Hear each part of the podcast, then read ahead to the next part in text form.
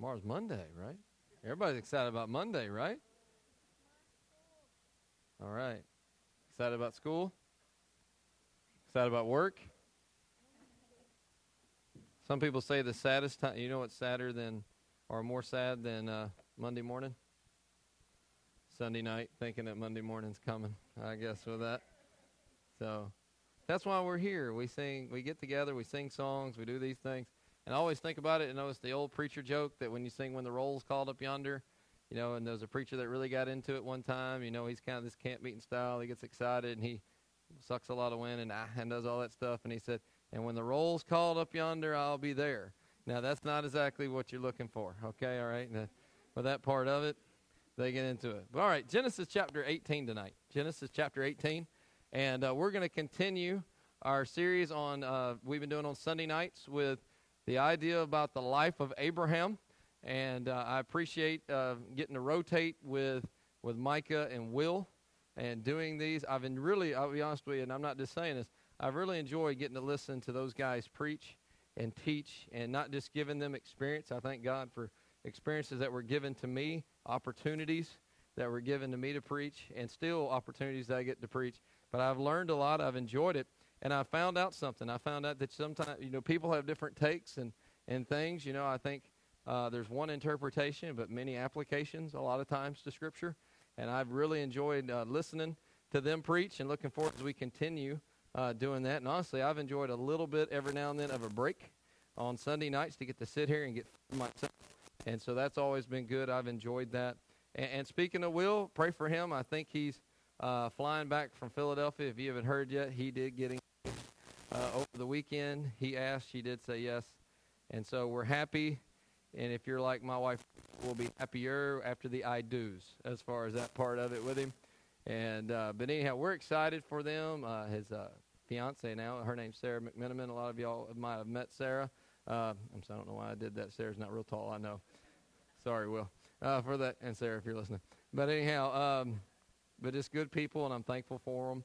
And just pray for them. You know, that long distance relationship is definitely something, but technology it draws it a little bit closer you know, they're not going to be pen pals. They can FaceTime and do all that kind of stuff. And so, anyways, where are we gone to in the world? But excited for them, and also excited about the ministry Brother Justin talked about between he and and Brother Joel leading these things. This idea of a, I don't know if they said hands and feet ministry or hand and mouth ministry, as long as they don't say foot and mouth. You know that, like I said, and just the ministry of helping people in our community, whether in our church or not, whether it be doing building wheelchair ramps or helping people out I know there's a picture Joel put up of the lady that we're going to go help in the back there, uh, the lady there, and uh, I forgot her name off the top of my head. But anyhow, if you go back there and look, but anyway, she's not a part of our church, but uh, she she lost her job last year, and and she lost her husband not long uh, before that, and just some ideas of being a help to her. And I definitely think that's what we ought to do. Part of being the hands and feet of Christ is to helping those that can't help themselves. And and if you sign up on the list, you may not be able to help out on this particular project, but just by signing up, it lets Joel and Justin know they can reach out to you uh, for that. Even if you sign up say can't this time, you know, just uh, let them know. And, and, and even some of the ladies, if you're interested in that too, if you if you can help or don't want to help, say hey maybe I'll do. We had somebody today uh, say hey I'll I'll bring pizza for lunch for you that day or do something like that. That would obviously be a big help. And like I said, just sharing Christ with people outside the walls of the church. And I think that's important. You say, well, Brother Phil, what if we help somebody and they're just taking advantage of us? Well, we're not doing it for praise anyways. Ultimately, we're doing it for Christ. We're not looking for attaboys. We're not looking for that. We just want to be a help, be a blessing, and let God take care of that. Let God take care of the increase. And like I said, if you can't get on this project, hopefully we'll do some more uh, later. But uh, Will preached last Sunday night, and he ended in chapter number 18. That's been part of the fun part of doing this is everybody kind of seeing how far we go in preaching like this. And poor Mike has to go after me now uh, because I think it was normally Will that went after or went before you, and so you could see how far Will would go. But tonight, I'll just let you know I'm not going to get into chapter 19. So anyhow, that's letting you know. But with uh, but with uh, Will got up to preach, and he says because I swapped with him because he'd be gone this weekend. I said, Will, how far in 18 are you going to get? And he said, You'll see. And so I think he didn't really know. So in studying for this, he stopped in verse 15. But I like to read just verses 16 through 22 here of Genesis chapter number 18, Genesis 18. I'm going to read verses 16 through 22, just to remember as a little bit of background. Um, there is Abraham, Sarah, they're by the tent. Sarah's in the tent. And God, uh, what we call a theophany or Christophany. A theophany is an appearance of God uh, in, in, a, in, a, form of, in a human form or in a form that can be identified, to be seen. Christophany is an appearance of Christ before his birth. Like, for instance, Shadrach, Meshach, and Abednego, remember Nebuchadnezzar in the form of the fourth man is like the Son of God, a Christophany. So we have that God's come, God's visited with Abraham and two angels. So here's what happens. Okay, it says in verse 16 of chapter 18, And the men rose up from thence, or from with Abraham, and looked toward Sodom. And Abraham went with them to bring them on the way. And the Lord said, Shall I hide from Abraham the thing which I do? Seeing that Abraham shall surely become a great and mighty nation, and all the nations of the earth shall be blessed in him.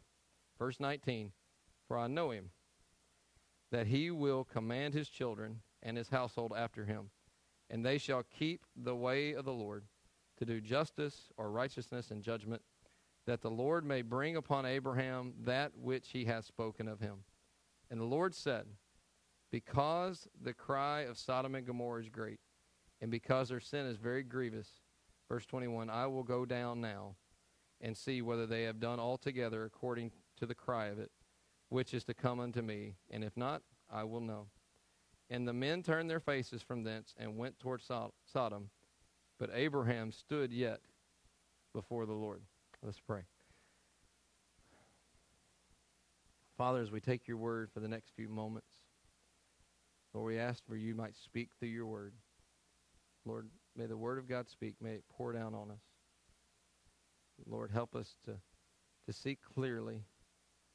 Lord, we sing sometimes, let me see the world through the eyes of Christ. Lord, may we see your word in this account of Abraham. Lord, as see it through your eyes. Lord, I pray you give us tonight what we need. Lord, if there's some things in this passage that we may not be able to apply tonight, maybe we put it in the bank, Lord, of our hearts and minds to draw from later. And Lord, we just thank you so much for the chance to get here tonight. Thank you for those that were able to be here, be with those that couldn't. And Lord, I just pray that you would just help us as we study your word. Lord, I pray you might just even take the veil away that we might be able to see Christ in whatever it is in this passage that you have for us. Bless us individually, bless us as a church, and we thank you for what you will do in Christ's name. Amen. So the title is kind of very similar to what uh, Brother Micah prayed about earlier and talked about earlier, is the idea of Abraham and the friend of God. Now, I know several um, years ago on Father's Day, I preached a message on Abraham, the friend of God, out of James 2. And I'm not re-preaching that message in case you happen to be here uh, for that, but I do want to give a few things about that. I can't preach that message because some of y'all in here take really good notes, you know, and so you keep up with everything really good. But the idea of this, and what we've seen is that we've been following this journey of Abraham. And we saw from week one the call for Abraham from out of Ur. We've seen Abraham even when he went down to Egypt and he lied about Sarah being his wife for fear of his life. We've seen him with the covenant that God gave him that, hey, you're going to have a son. All the nations of the earth shall be blessed. Your, your, your, uh, your descendants shall be like the sand of the sea, like the uh, on the shore, and it's going to be like the stars in the sky, and we've seen that. And, and what we find Abraham doing now, as we get up to here, is Abraham doing whatever was necessary to obey God. I thought Brother Micah did an excellent job back in chapter 17, kind of a tough passage, but did an excellent job talking about how he was willing to do whatever God wanted him to do in the idea of obeying God, even as we studied that about the whole idea of the new covenant and circumcision, those things that he gave. And when we see this passage here, there's titles that are given by God that are really, really important. And they're titles that, to be honest, you don't really see shared a lot, especially ones that are very specific. David is known as the friend of God. Um, excuse me, David is known as the man after God's own heart. But Abraham is called, uh, to our knowledge, three different times in Scripture. He's called the friend of God. I love the song. It says, what a friend we have in Jesus. I know people that don't like that song say, you know, he's Lord, he's not our friend. But I tell you, to have the idea there is not to bring God down to human level, but to say I have such a closeness of fellowship with God that even God looks at us and says, hey, that's my friend. And that idea of the friend of God, you see that, by the way, in Isaiah 41, verse 8, over in Second Chronicles 20, verse number 7. And then the fam- more famous ones over in the New Testament, James chapter 2, verse 23, where it says, And it was imputed or counted to Abraham for righteous, and he was called the friend of God. By the way, if you like studying the book of James, I do. Uh, you see that in James 2. Actually, you go, I think it's a couple more chapters over. I think it's chapters 4. It talks about what? Not the friend of God, but the friend of the world. Love not the world, neither things of the world.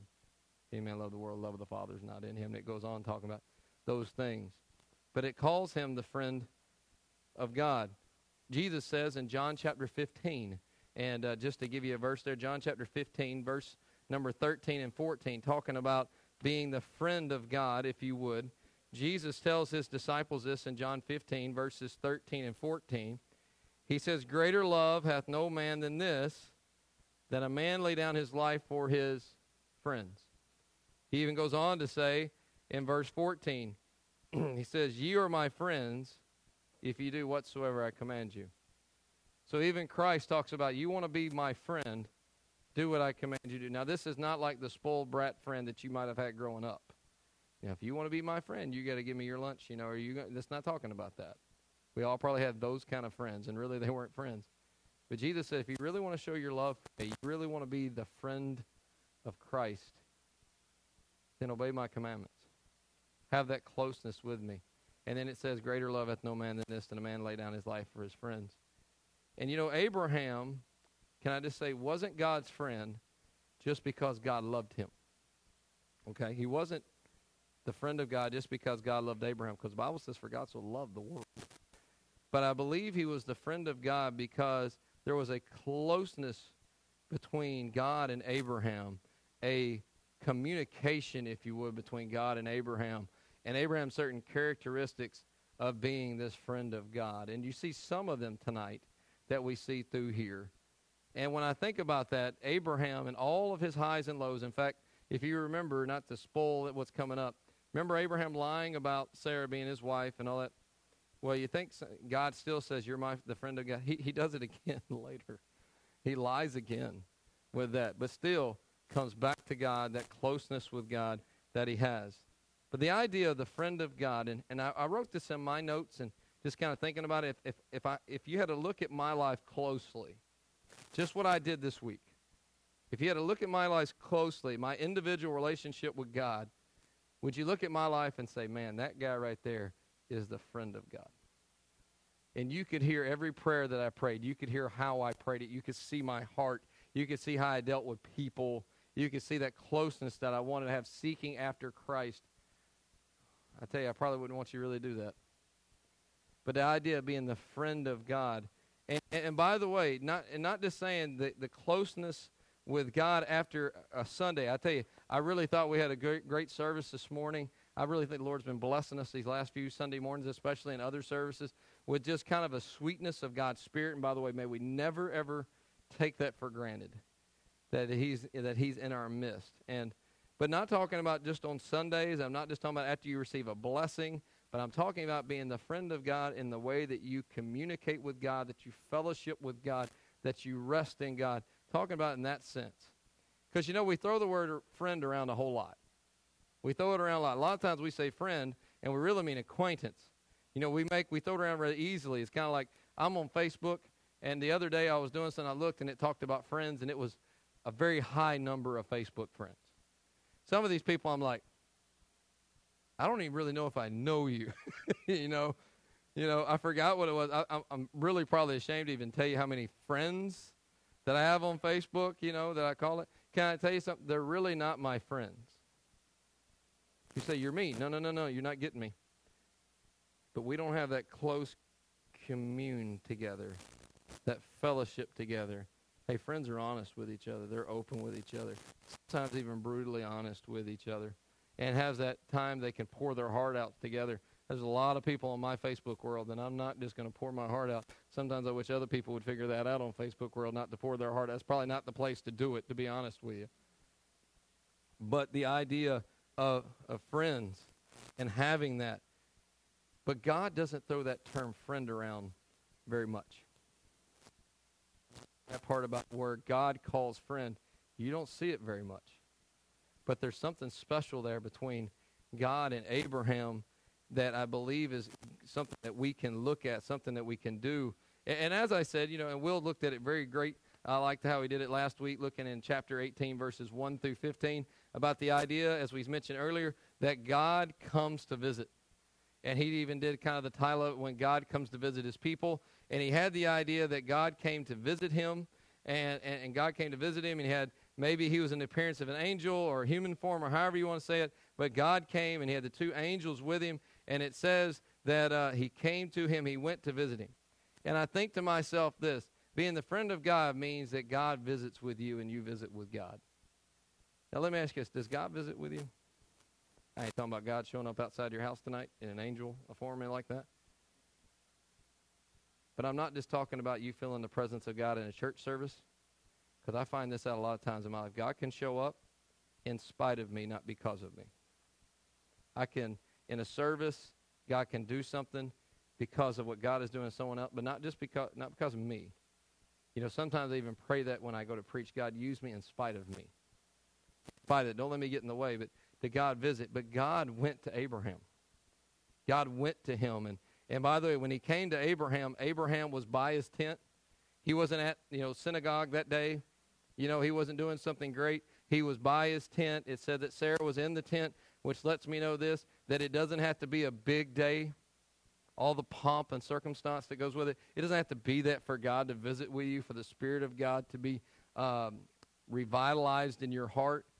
It can be just an every every day. It'd be tomorrow morning, Monday, picking up this book on your own, studying it, praying, and just God visits you right there wherever you're at, whether you're in your car eating lunch and you're reading it in the morning, in the evening, whenever you have that time, maybe going down the road uh, listening to maybe uh, music that's uplifting or a podcast of a preaching or teaching, whatever God can visit you there. It doesn't have to be this.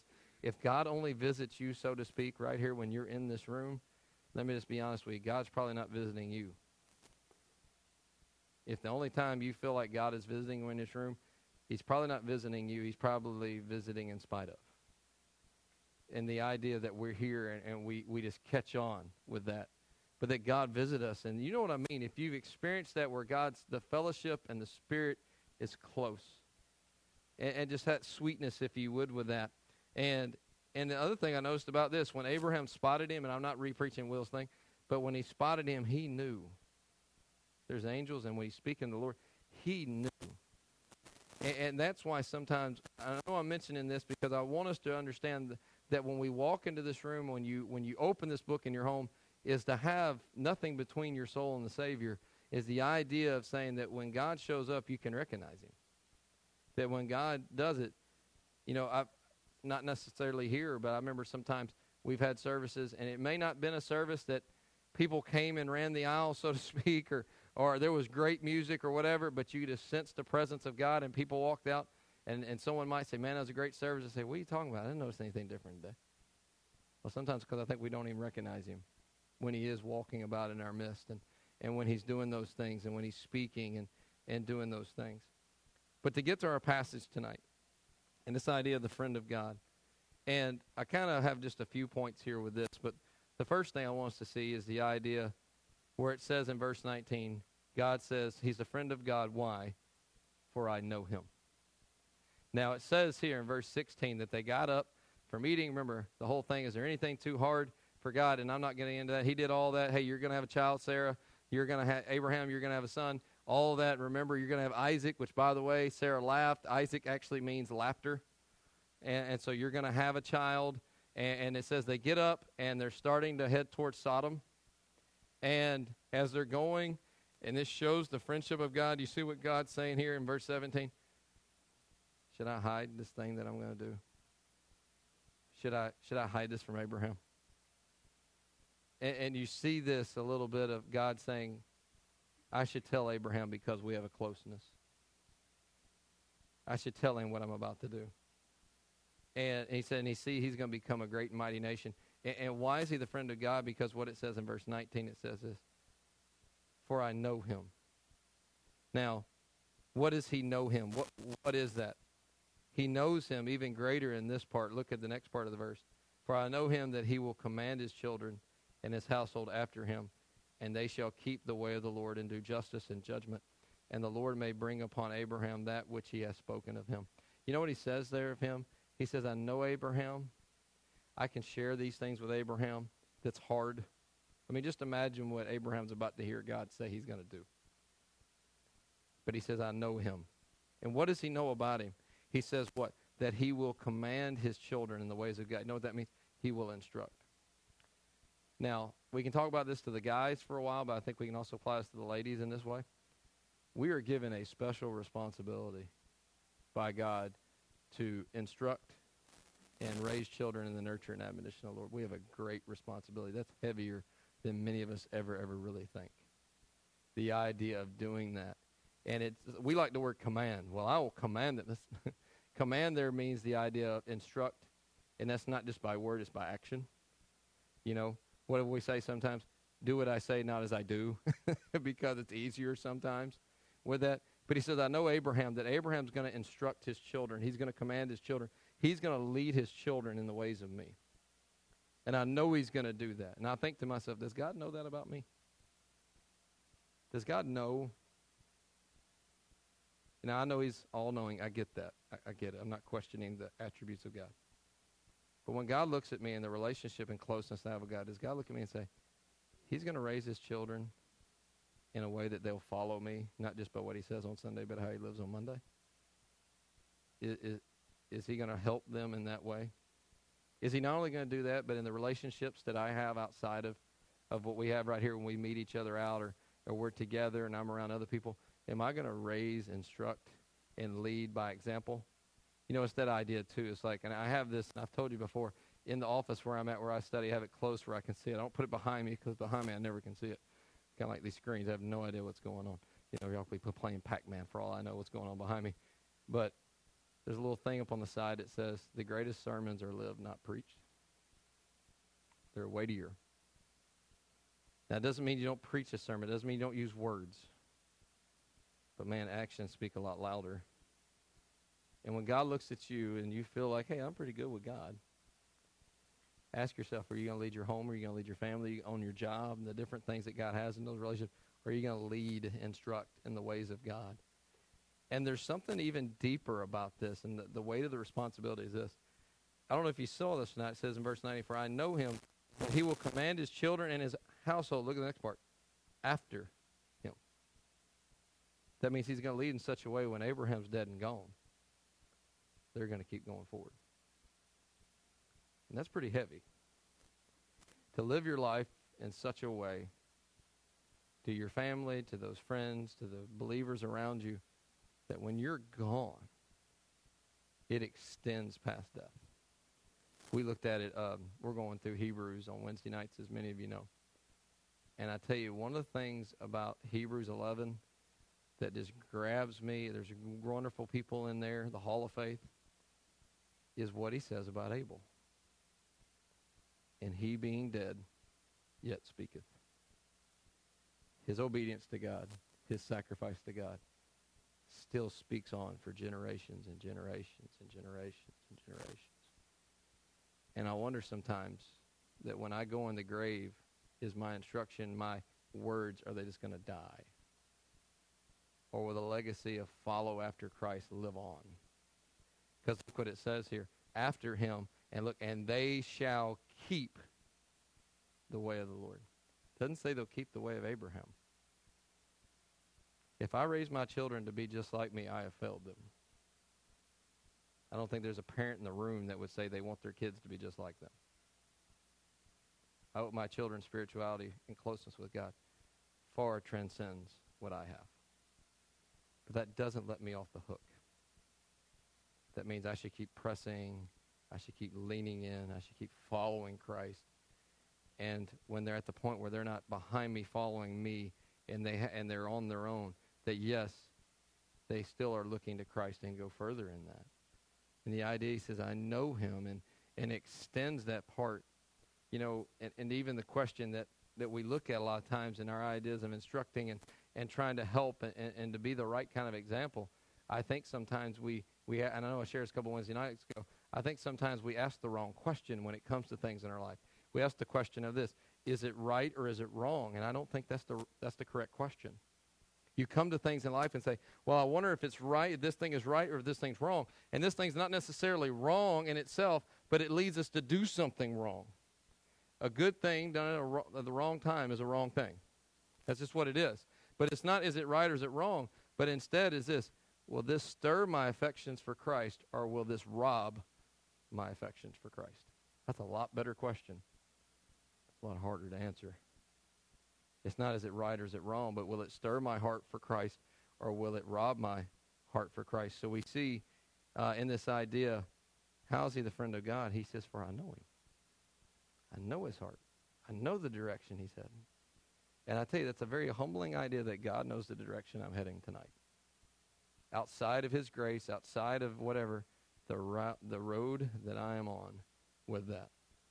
But secondly, I see this in this passage, and I wanted to really focus on this tonight. Is this idea of being the friend of God is the idea of number two, or secondly, the other point is this, is the privilege of intercession. When you're the friend of God, you have the privilege of intercession. Um, and I want us to look at something here. Um, as we kind of go through there a little bit, and, and, and you get past verse 19 and verse 20, he just kind of tells him. I mean, think about this. God says, okay, I know him. I know he's going to instruct his kids. When Abraham's gone, they're going to follow after me. In verse 20, he says this Abraham, my friend, the people in the sin of Sodom and Gomorrah is so great that's why I've come. And I'm come down here because this sin is very grievous to me, he says. And I've come to see what it is now. And look at verse number 22. And the men, or the angels with him, turned their from thence and went towards Sodom. But this is huge. I have this underlined in my Bible. But Abraham stood yet before the Lord. So you got you got God and God there in a kind of a theophany, if you would, or Christophany there, and you have the angels there, and it says, we're here basically to see Sodom. If it's what we believe it is, we're going to destroy it. And we're going to destroy the people of it. And you see the angels turn and start to go that way. But you see Abraham do something here. You see him do something that to me, that only a friend of God could do. He said he stood yet before the Lord. He stood in that place of intercession for those people. Abraham could have stayed in his lane. All right, God, yeah, they're pretty bad. Hope they get it right. And went back to his tent and been fine. But Abraham said, God, I have a closeness with you. I want to talk to you about this. And you see that intercession and when it kind of begins this last part of, of Genesis 18, if you would, and what this, uh, I guess, this time of intercession, if you would, this privilege of intercession, is that we see where Abraham literally intercedes for Sodom and Gomorrah. He literally tries to intercede for Sodom and Gomorrah. And the whole picture here of Sodom and Gomorrah is just basically rampant evil in these cities. Excuse me, and the judgment of God is coming upon them. And we see it so strong, but Abraham sees that and he knows that God's right and he knows that God's just and he knows that God's holy. And we see that God says, Hey, I'm going to go there. And we see how Abraham stands and he even knows God's just because if you look in verse 25, what does he say to God here? He says, That it be far from thee after this manner to slay the righteous with the wicked, and that the righteous should be as the wicked, that be far from thee. And look at this part, verse the end of verse 25. Shall not the judge of all the earth do right? Now, when you read that, he ain't talking to Sarah. He's talking to the Creator. Well, man, Abraham's arrogant. Abraham's questioning God. No, Abraham's had such a closeness with God that he is actually interceding, intercessory prayer, if you would, for the people of Sodom. By the way, I kind of think here, I can't bank this, but I'm pretty sure. And we'll see it next week or, or in the weeks to come. Who's in Sodom? A lot by now. in Genesis chapter 13, verse 12, it says, remember the issue with the animals and everything? Abraham, even in, in showing grace to Lot, said, you know, he, he tells Lot, you pick. I'm thinking if I'm Abraham, I pick. You take what's left, man. He said, no, you pick, because I don't want there to be strife. And it says, and, and Lot pitched his tent, Genesis 13, 12, towards Sodom. And as we'll see soon, not tonight, when the angels get to the gate of Sodom, guess who's sitting there? Guess who's the greeter? Lot. That's why you go back in the New Testament and Lot, who what? Vexed his righteous soul. And when you see that, and by the way, the, the person that sits at the gate is the representative, is the ambassador, is the face of that. It's kind of like, you know, Walmart used to have those greeters. Sweet little old people. You got to love them. I mean, you're mad because what you got broke. You got to get in the return line for decades, you know, to return stuff. And then there's always that sweet little old lady or sweet little old man. How you doing today? You know, they're smiling at you, and you just like, okay. You're the face of Walmart. I know behind you it is evil, but I know right here you're kind. But you notice they don't get the the grumpiest, crustiest person and put them to greet people at Walmart. Why? Because some people wouldn't make it through the door. Lot here is this is the image the people are saying of who we are. How fascinating is that? And I believe Abraham had an invested interest. I, I, can't say that he knew, but regardless if he knew or not, he knew there was people that lived there. And that if God poured out his wrath, if God poured out his judgment, then guess what? A lot of people were going to perish, not just physically, but spiritually. They would not see one death, but a second death.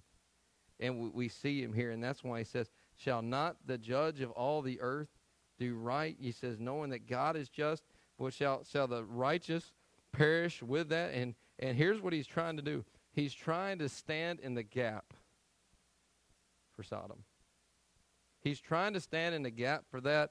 And, and you kind of see, and we'll go through here in verse number 23. Remember, verse 22, it ends with Abraham stood before the Lord. The angels and them start walking that way, and Abraham's like, okay, God, before you go, I know what you're about to do.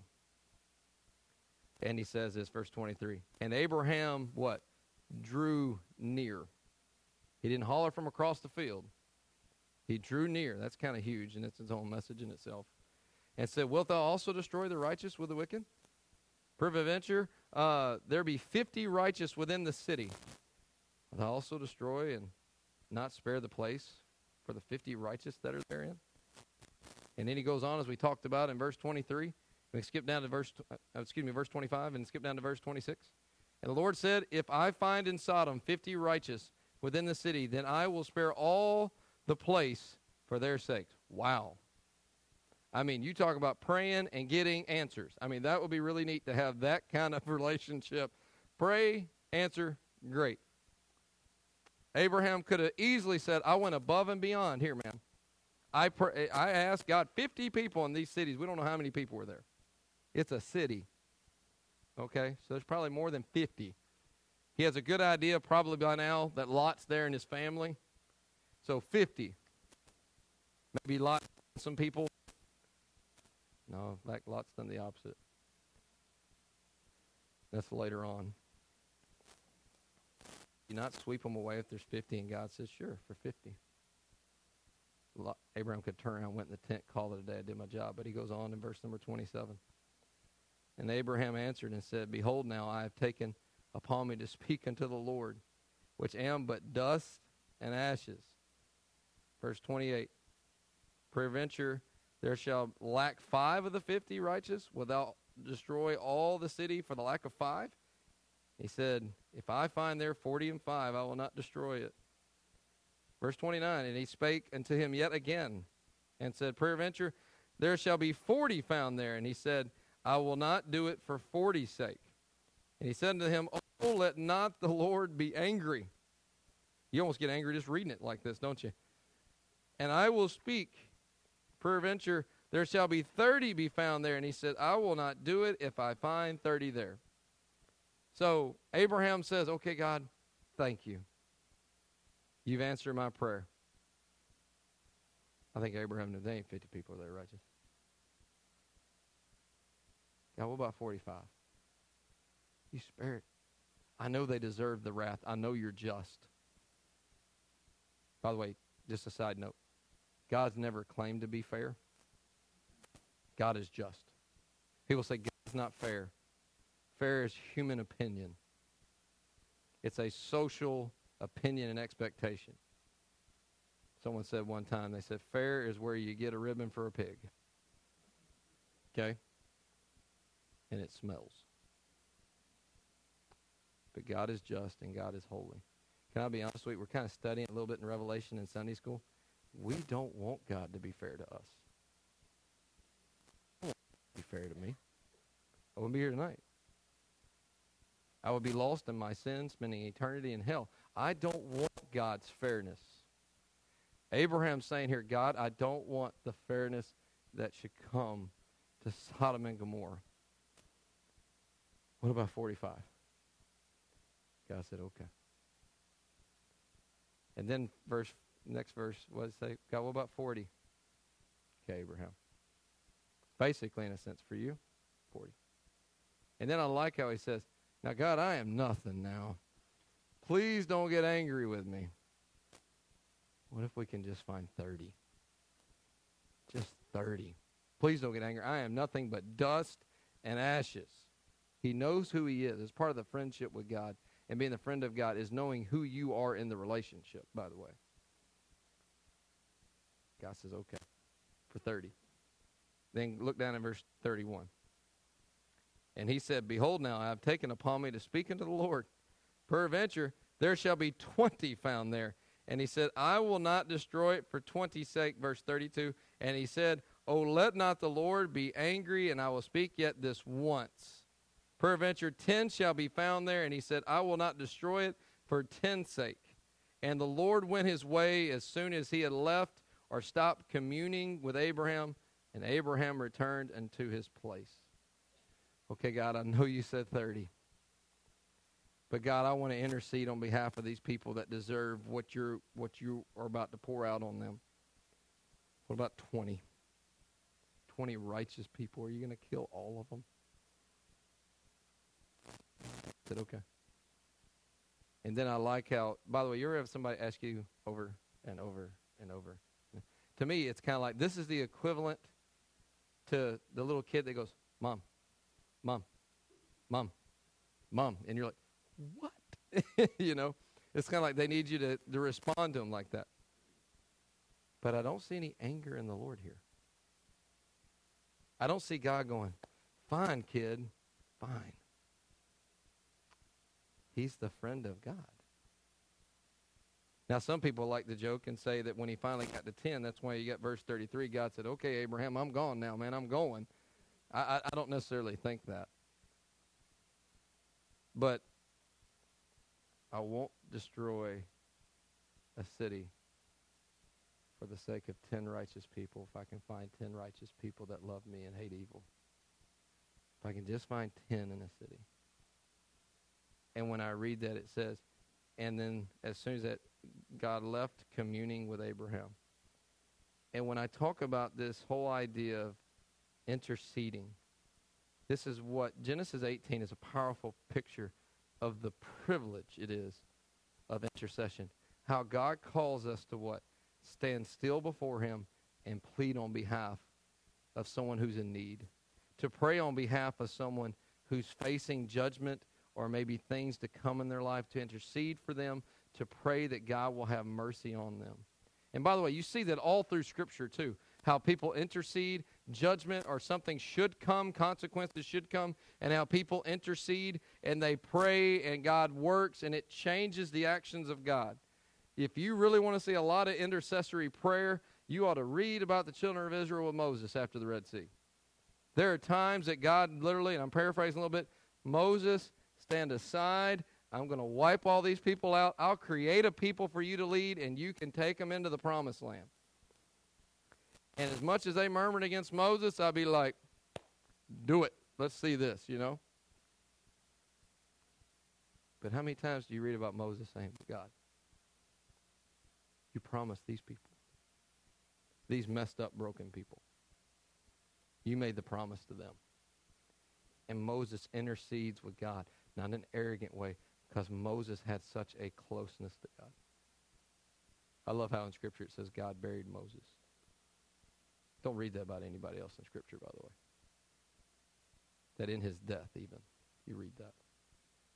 And, and just this whole idea of, of this closeness that they have and, and, and on behalf of someone else. And, and, and just for us to realize, and I want to encourage you tonight, even in my own life, to realize and maybe look in a fresh, fresh perspective the privilege that we have to be pray in an intercessory way on behalf of other people.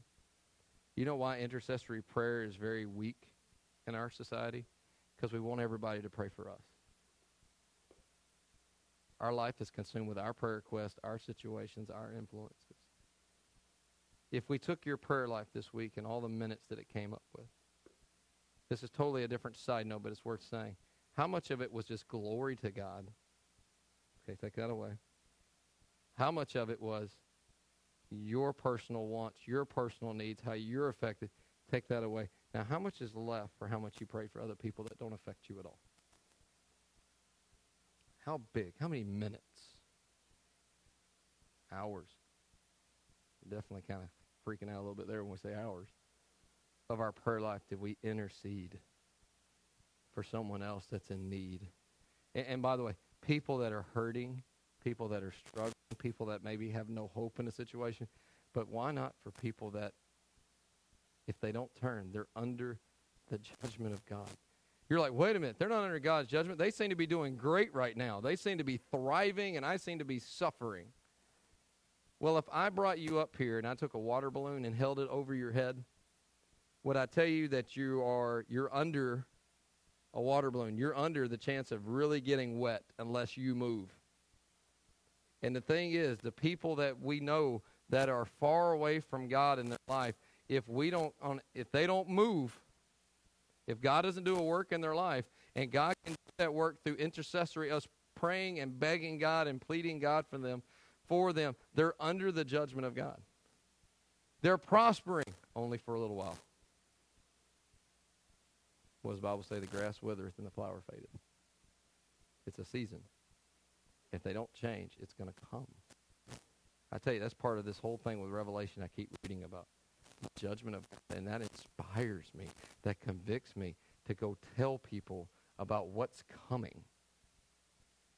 Not to stay on the end and say the end is near, but to say there's a God that makes it where you don't it don't have to be your end. It doesn't have to be your story. And, and just that idea of just understanding that, and the idea of, like I said, standing in the gap and, and for God to show mercy. Think, think about the last time you prayed for God to show mercy for someone else that wasn't that wasn't you, that didn't touch you. For that coworker, for that neighbor, for that person. Man, just to intercede. I, I tell you, a lot of times when people go through things, especially in deaths, I always pray this God, please don't let this don't let this tragedy in their life make them draw away from you. May it draw them closer to you. May it May, may it not be something that becomes something between them and God. May it be something that draws them closer together. And the idea of praying and, and, and, saying, God, show mercy. And, and even some people, I know if you're like me, the idea of this, I know people that I'm praying and I'm intercessing, God, please show your mercy to them. Please save them. Help them to believe that you are a God that loves them and they don't have to die and go to hell. Man, that's the intercessory prayer. I mean, Abraham, I don't think sitting here on the side is thinking, what about 50?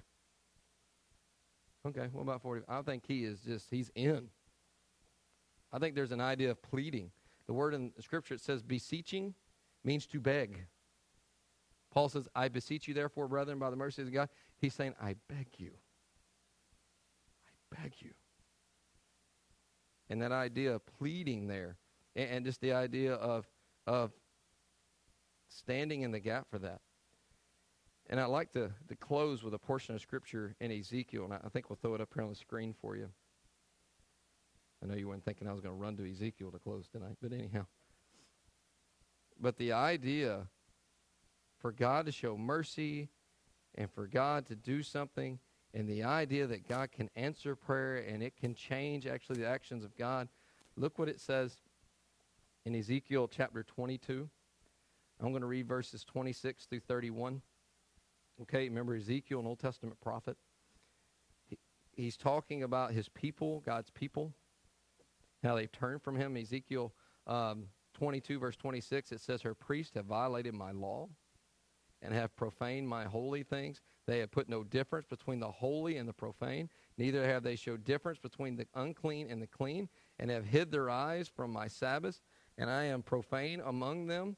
Her princes in the midst thereof are like wolves ravening the prey to shed blood and to destroy souls and to get dishonest gain. Verse 28 And her prophets have daubed them with untempered mortar, seeing vanity and divining lies unto them, saying, Thus saith the Lord God, when the Lord hath not spoken.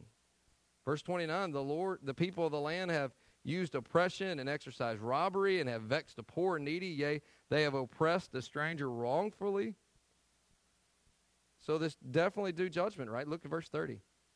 And I sought for a man among them, or a person, that should make up the hedge and stand in the gap. Look at those words. Before me. Just like back in verse 22, stood before the Lord. Before me, for the land, for the people, that I shouldn't destroy it. But look what happens in this situation. He says, But I found none. And because the effect of no one standing in the gap, no one taking the privilege of intercessory prayer, look what happens in verse 31. Therefore, it means because of this, I have poured out my indignation upon them. I have consumed them with the fire of my wrath. Their own way have I recompensed upon their heads, saith the Lord. Why is intercessory prayer more than just a privilege? The effects if no one does it. God says, I was ready to stop. They deserve it, listed everything they deserved. And I sought. That means sought means God says, I looked for. I searched out. Just somebody to what? Stand before me. Like he says back in the passage that Abraham stood before the Lord and pleaded. He said, I didn't find anybody. And because of that, I poured it out. I poured it out.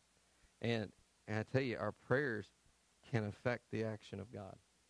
Your prayers can affect the action of God. And, and, you know, I don't understand the mystery of how necessarily that works, but I know God's complete and I know God's sovereign over all things. But I also know that God just doesn't doesn't just ordain the ends; He also ordains the means to the ends. And, and, and the thing about this, He ordains our prayers to be the means by which these ends are accomplished, and, and let's just take full advantage of it in our lives and this privilege and the idea of standing in the gap for somebody. And I end with this thought. You're here, it's Sunday night, I get it. Monday's coming. A wonderful reminder there. Has God brought anybody to your mind and heart even while we're talking tonight? You know why he's bringing that name? I'm seeking for someone to stand in the gap for them. Because if they get what they deserve, they get my wrath. He's an all loving God. I'm not trying to paint God. You know me well enough. If you've heard me many times, you've heard me talk about the grace and the love of God that's extended. And by the way, this is the grace of God. It wasn't the grace of God saying, I'm looking for somebody, he would have just went ahead and destroyed them. It was God's grace to say to Abraham, I'm going to tell you what I'm about to do. He didn't have to do that. That's still God's grace. Even in God's wrath, you see God's grace. And just maybe tonight, just for a few moments as we close in prayer, man, what a privilege it is to intercede. I thank God for everyone that's ever interceded for me. You say, Phil, you got saved at eight, You're a preacher now. That means you've just been like a choir boy all your life. Nope. If you knew me the way I know me, if I knew you the way you know you. I think we got a lot to ask God to help. There's people around us that we love, that we can hope all day long will be in heaven one day. But what about we pray and beg, God, show mercy. Give don't give us what we deserve. Give us your grace. And maybe tonight, just for a moment, well, let's do this. Let's just bow our heads and close our eyes, if you don't mind, for a moment. And I know it's a little different. But just take a couple moments there, maybe. And God's brought somebody to your mind, somebody to your heart, that you know if they continue the path they're continuing, maybe they're not saved. Th- th- that means right now they're under the judgment of God. It may not be poured out, but they're under it. If they are saved and they're going away from God, for whom the Lord loveth, he chasteneth. Maybe ask God to draw them back in a soft way if he can.